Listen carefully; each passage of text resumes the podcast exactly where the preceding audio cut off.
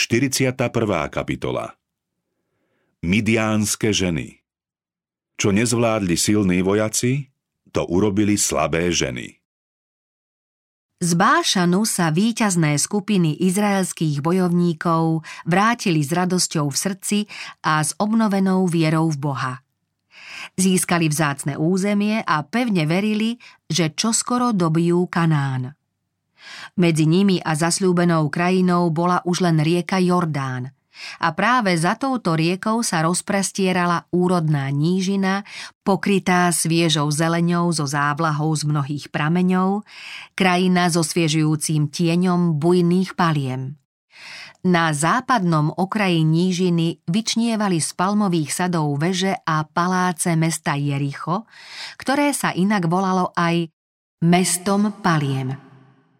Na východnej strane Jordánu, medzi riekou a vysokou náhornou planinou, ktorú už mali za sebou, bola pozdĺž riečných brehov tiež niekoľko kilometrov široká rovina. V tomto chránenom údolí prevládalo tropické podnebie. Boli tu šittímové, akáciové háje, preto nížinu volali šittímové údolie. Izraelci sa utáborili pozdĺž rieky v akáciových hájoch, ktoré im poskytli príjemné útočisko. V tomto pôvabnom prostredí číhalo na nich oveľa zákernejšie zlo, než boli mocné nepriateľské vojská alebo dravá púšťová zver. Túto krajinu, bohatú na prírodné dary, poškvrňovali jej obyvatelia. Pri verejnom uctievaní Bála, hlavného božstva, sa konali tie najohavnejšie a najzvrhlejšie obrady. Všade boli povestné miesta modloslužby a nerestí a už názvy týchto miest svedčili o veľkom mravnom úpadku ľudu. Toto prostredie zhubne vplývalo na Izraelcov.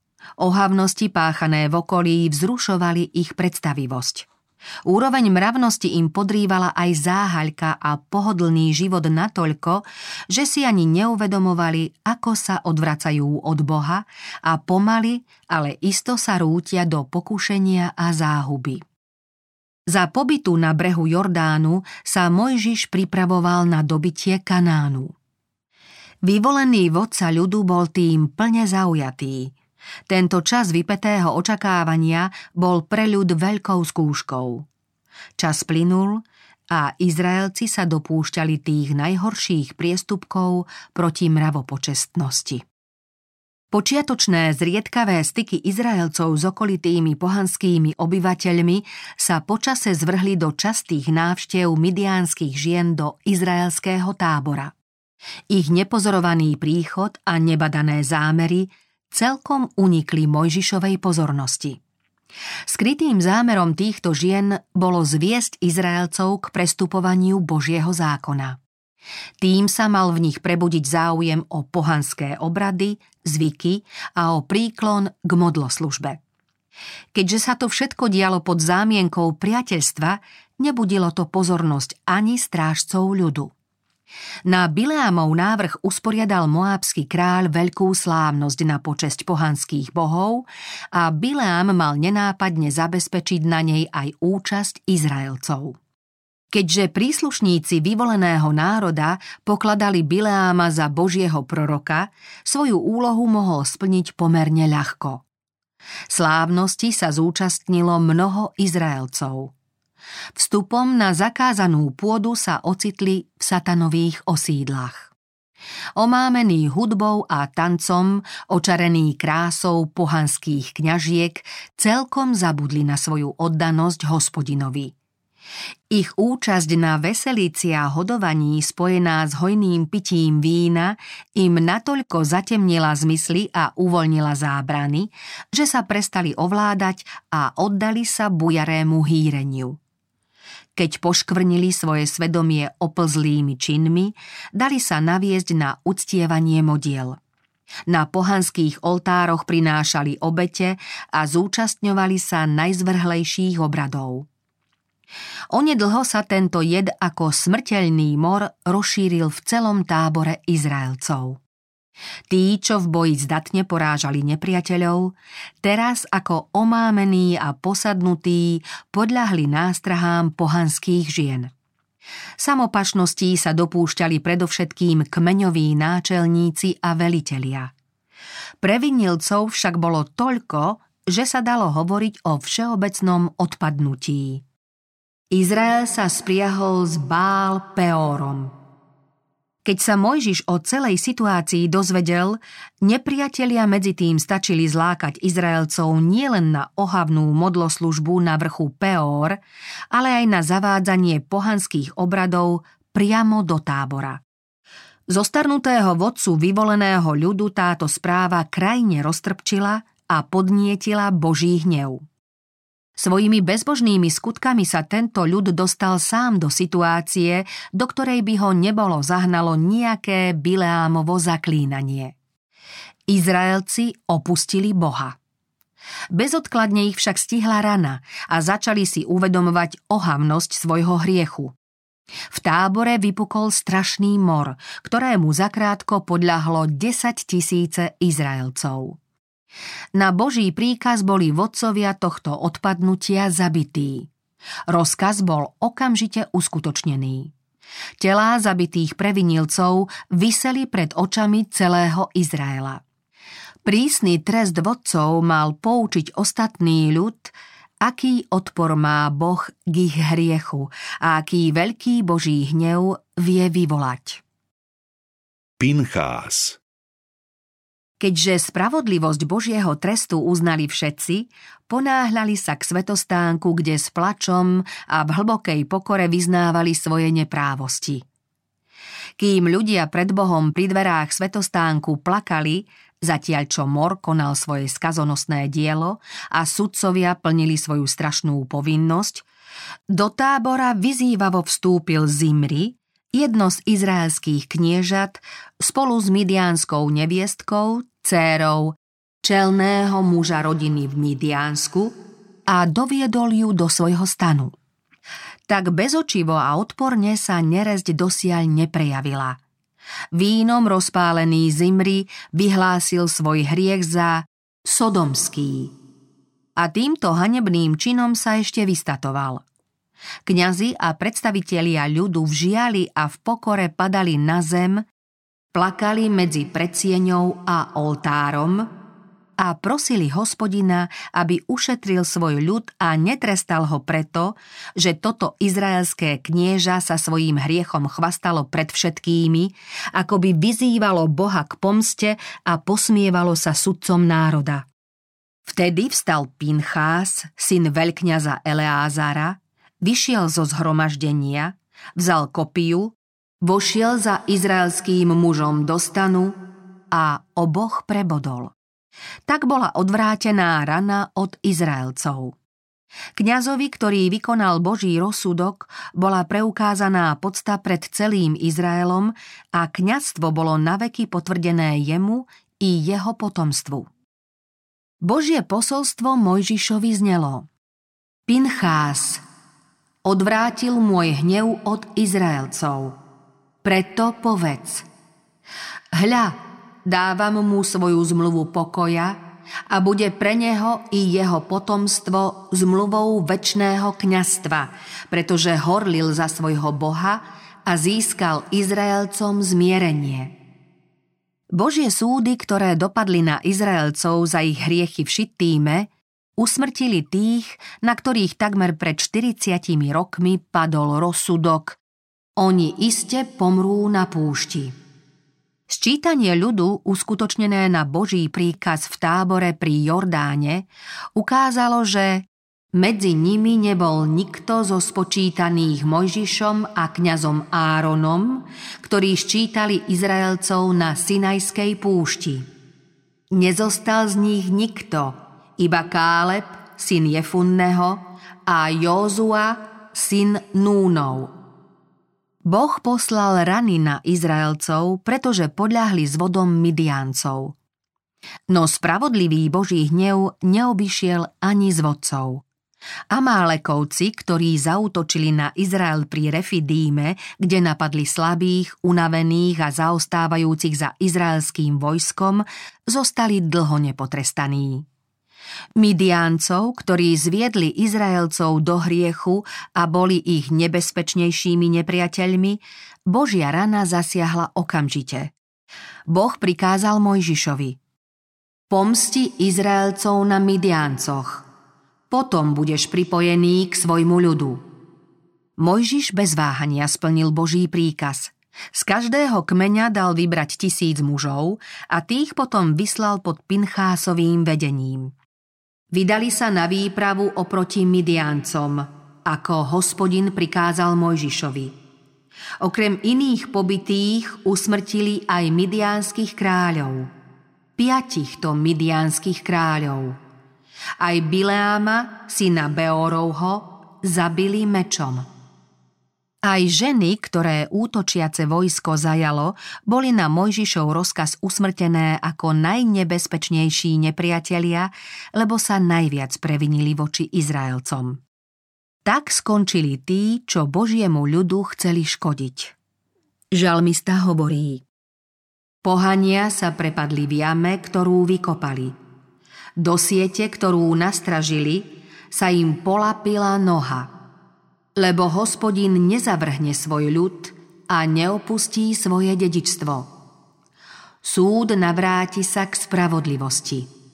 Keď ľudia napádajú dušu spravodlivú, hospodin odplatí im ich neprávosť a vykinoží ich pre ich zlotu.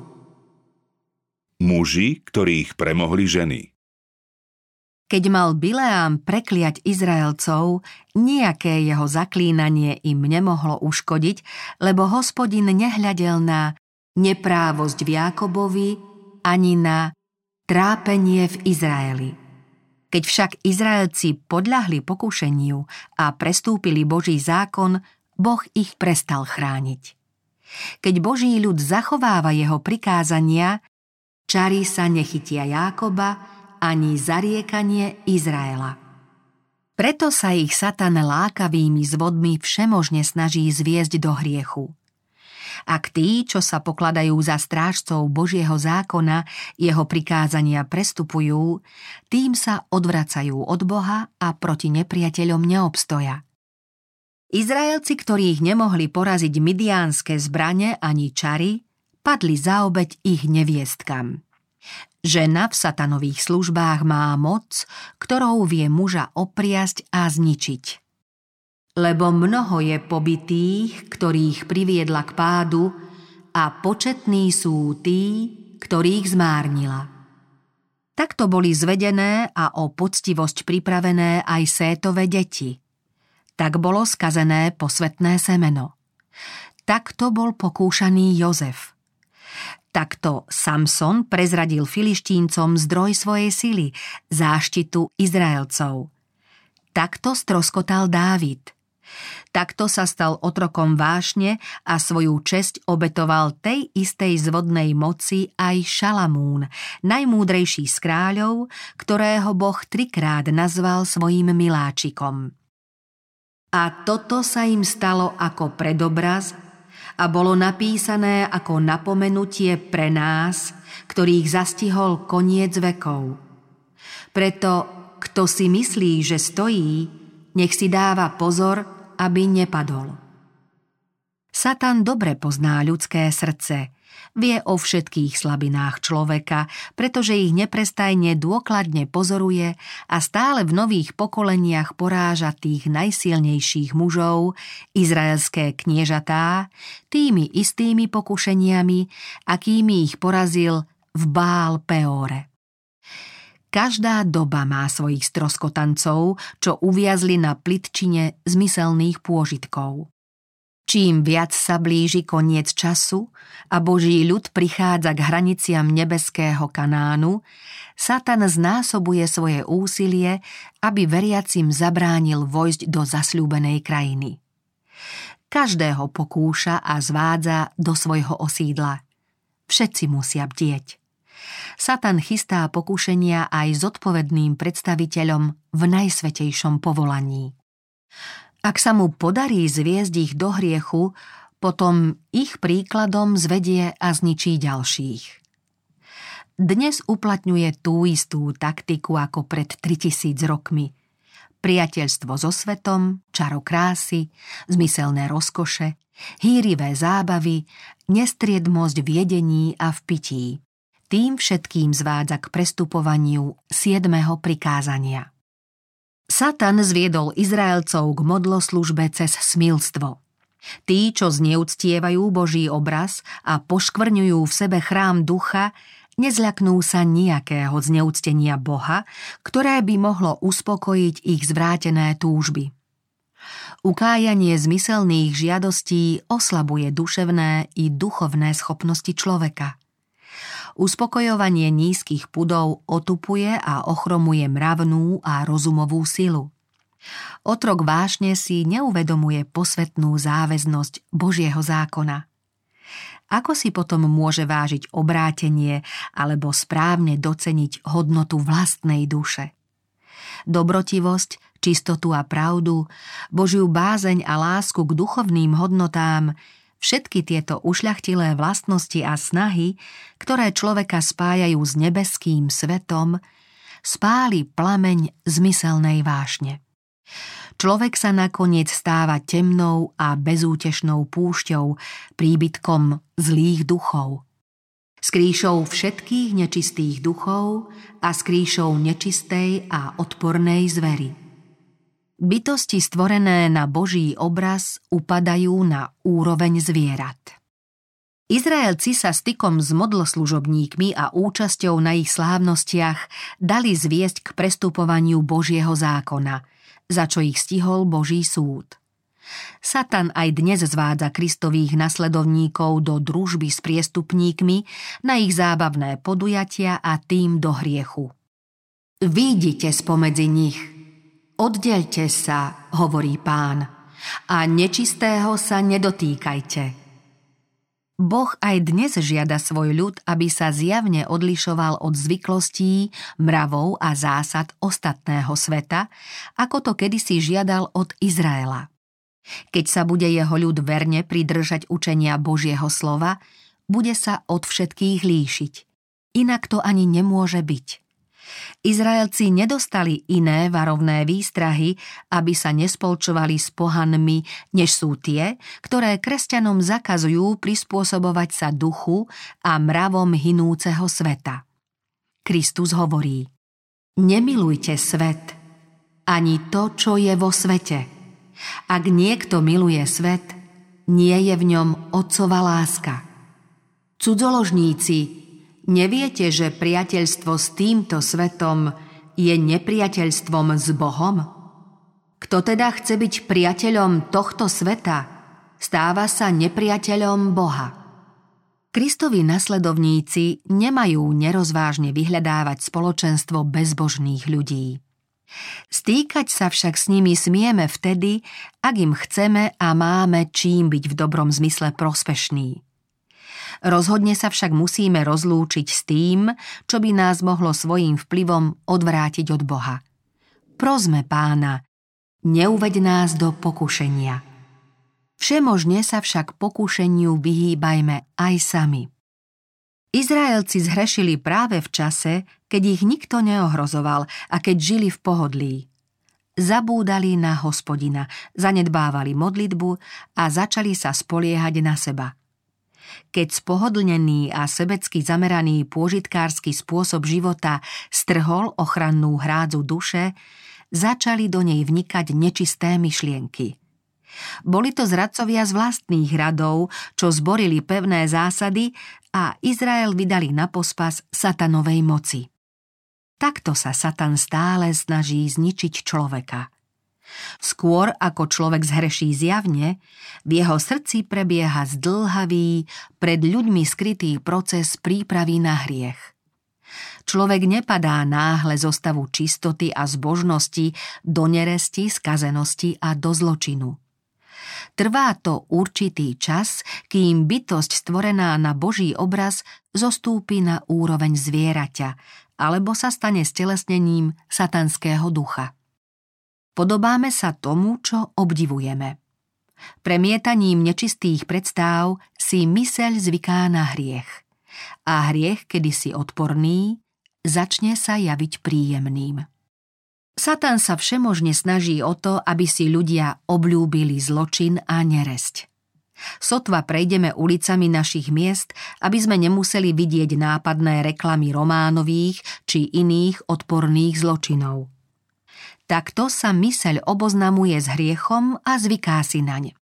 Noviny a časopisy denne informujú čitateľov o zločinoch a nerestiach a vzrušujúcimi príbehmi roznecujú nízke vášne. Ľudia dostávajú toľko správ o zvrhlých skutkoch, že kedysi citlivé svedomie, ktoré by sa od podobných výjavov s hrôzou odvrátilo, postupne otupieva a neskôr sa o ne priam dychtivo zaujíma. Mnohé z obľúbených zábav dnešného sveta sledujú ten istý cieľ ako pohanské zábavy dávnych čias a so záľubou sa ich zúčastňujú aj mnohí z tých, čo sa pokladajú za kresťanov.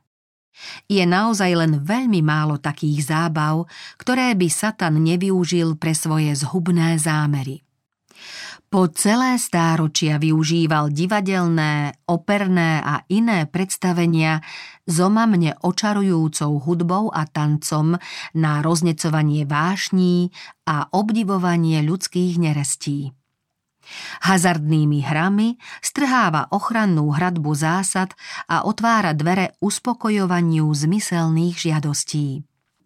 Pri každom spoločenskom podujatí, pri ktorom sa podnecuje márnivosť, kde sa holduje zmyselnému pôžitkárstvu a kde človek zabúda na Boha a zo zreteľa stráca záujmy väčné, Satan spútava svoju korisť povrazmi hriechu.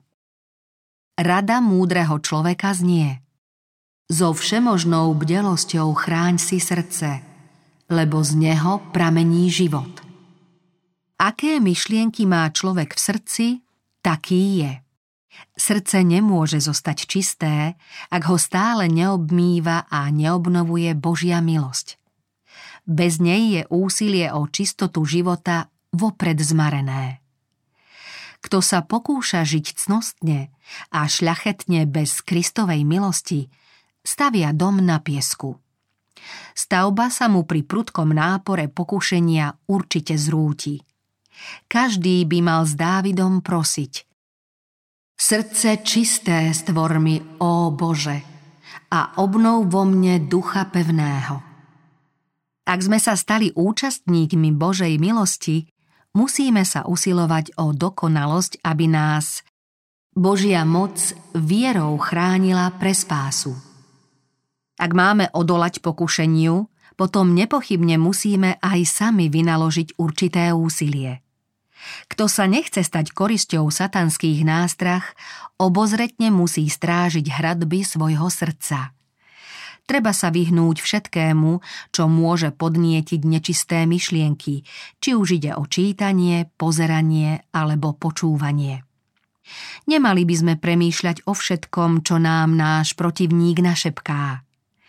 Apoštol Peter napísal Preto si prepášte bedrá mysle, buďte triezvi.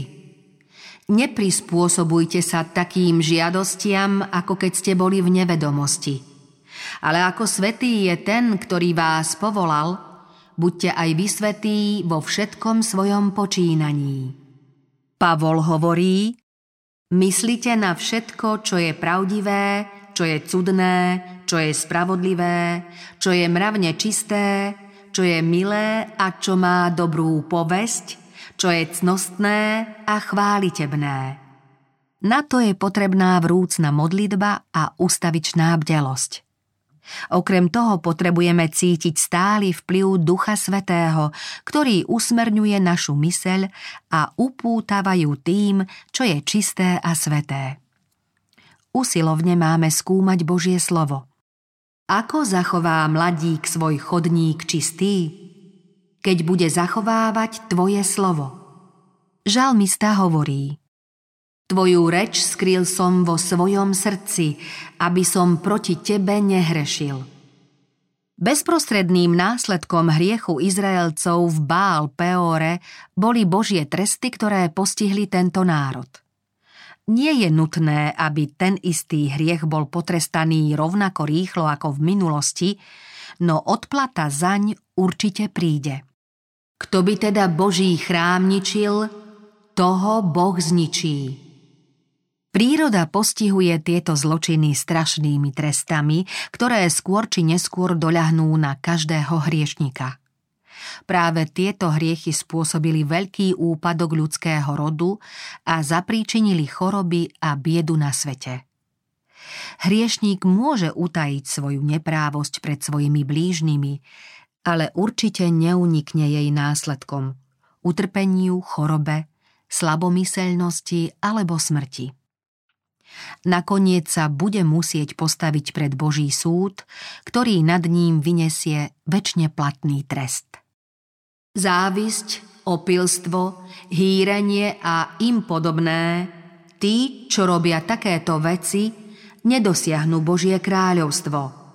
Ale so satanom a zlými anielmi budú vrhnutí do ohnivého jazera, čo je druhá smrť.